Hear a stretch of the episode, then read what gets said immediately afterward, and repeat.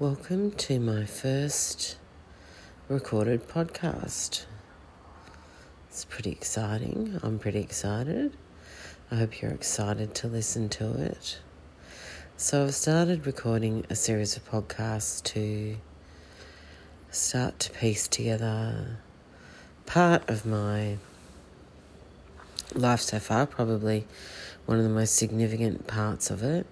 And I think um, something that I am now ready to really revisit and pick apart the learnings from. And this would be the period of time where I had was um, actively in treatment for um, metastatic melanoma.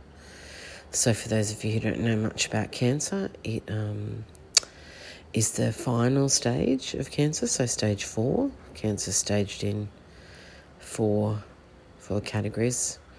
I'm assuming the fifth being death. The fourth, so the fourth is um, once you get to that point, it's probably not not looking so good. Um, and so I'm out the other side of that now, which is miraculous in itself. Uh, as we record this podcast, I'm nearly three years off treatment, which is, I say that and I feel like I should pinch myself. Nearly three years off treatment, and um, yeah, four years cancer free. Pretty spectacular statistics, eh?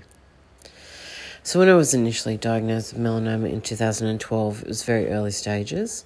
So, I really didn't have a great deal of concern about, um, you know, disease progression or what that would look like. Um, uh, that, however, went um, went pear shaped by 2015. And you know that there's a series of um,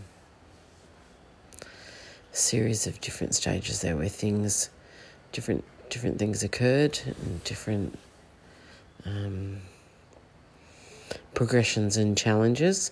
And so I really wanted to focus in this podcast on um, our state of mind when we are in um, a particularly adverse or um, challenging, possibly.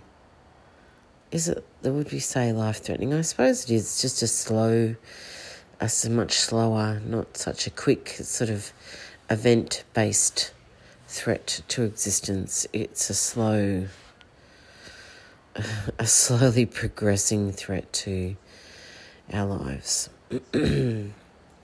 There'll be times when I'll laugh about this because it is just that natural reaction I have to the awkwardness around looking back at this period in my life and thinking, shit, um, I'm really lucky to be where I am. So, if I go back to a particular period where I probably really want to focus on was when I in 2016, I think it was. Yeah, early 2016. 2016. And I had um, had been on a treatment um, dabrafenib and trametinib, this oral targeted therapy, which was a very effective cancer treatment. Um, but at that stage, uh, as as I learned in the cancer journey, the drugs early on in the release onto the TGA and the PBS in Australia, sometimes the data isn't really reflective of the patient experience.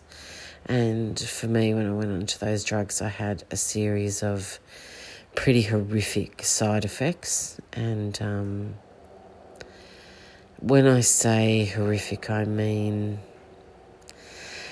I mean, like debilitating side effects to the point where um, I lived, I have a young son, as you know, and uh, he was probably about three then, maybe not quite three. And we, I was so sick that I couldn't care for him on my own with the side effects from this treatment. So we had to move him with my parents. And I spent the better part of four months lying on their couch. Um, uh, as in literally lying on their couch. As in, my mum put a sheet on her new couch. So, really quite entertaining when you think about it. Um, so that I wouldn't stay in the couch because that's all I was capable of was lying on the couch. And my day went something like this. I would, um, depending on where I was in the side effect journey, there was a neat little period where I just would go through these stages of like sweating. So, um, these horrific fevers where you'd be absolutely cooking, you know, um, like sweating it out. And then you might get a little reprieve from that. And then shortly thereafter, that was followed by shivers, like as in it could be, it was middle of summer. And if the temperature got below about 26 degrees, I would be under, I think my, my, my, the height of my what seemed ridiculous at the time of that phase was uh, it was about 29 degrees and I was uh, in bed under three woolen blankets, as in those big, thick woolen blankets, with um, eider down, you know, doona on top. And I had on, you know, a tracksuit and a jumper, and I think I had woolen socks on, and I was shaking uncontrollably and freezing. So there was this, that was a neat period because I mean you didn't get a lot of sleep because um you know, you'd either be sweating it out and unable to get comfortable or um, have the shivers and unable to to get warm. So, um, yeah, pretty uncomfortable period. Um, pretty horrible period. But, and very debilitating. Um, so that was, you know, and, and then we went through another period of just, you know, vomiting, consuming painkillers and vomiting, being in really quite horrific pain. Um, really quite uncomfortable, um, as in excruciating pain. So, you know, that's just to set the scene on, you know, where I was.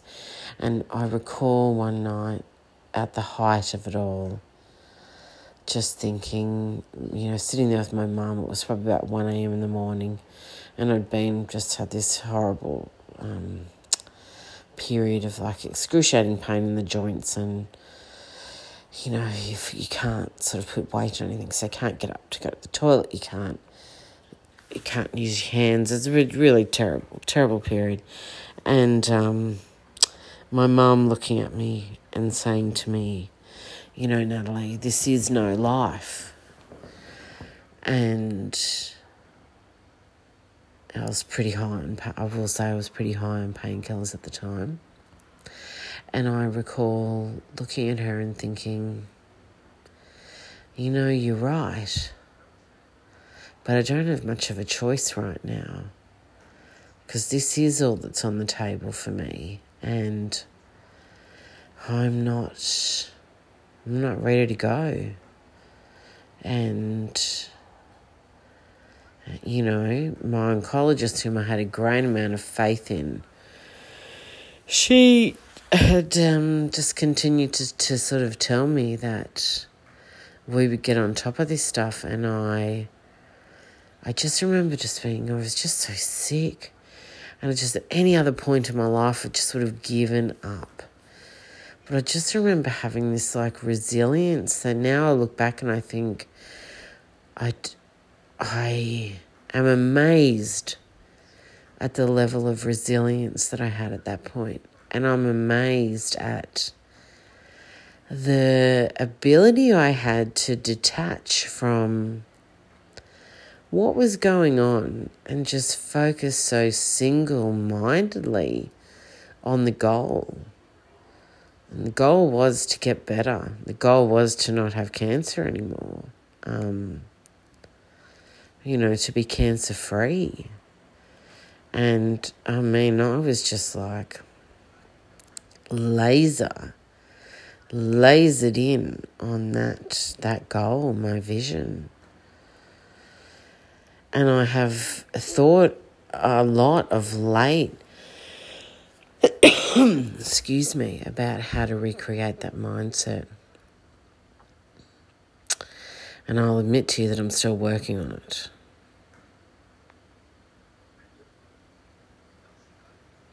I don't have a solution or an answer to that yet.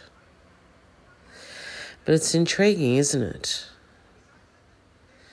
How do we establish that mindset? Where does it come from?